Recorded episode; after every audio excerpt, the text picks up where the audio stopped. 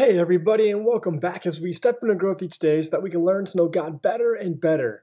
Mastery. Mastery is not about perfection, it's about a process, a journey, one who is willing to stay on the path day after day, year after year. Yesterday, I challenged you to take some target practice, not just once, but every day. That is mastery. The day in and day out practice of whatever you are chasing after. Here's the step I want you to take today. I'm going to ask you what many mentors have asked me What do you want? In other words, what are you aiming for?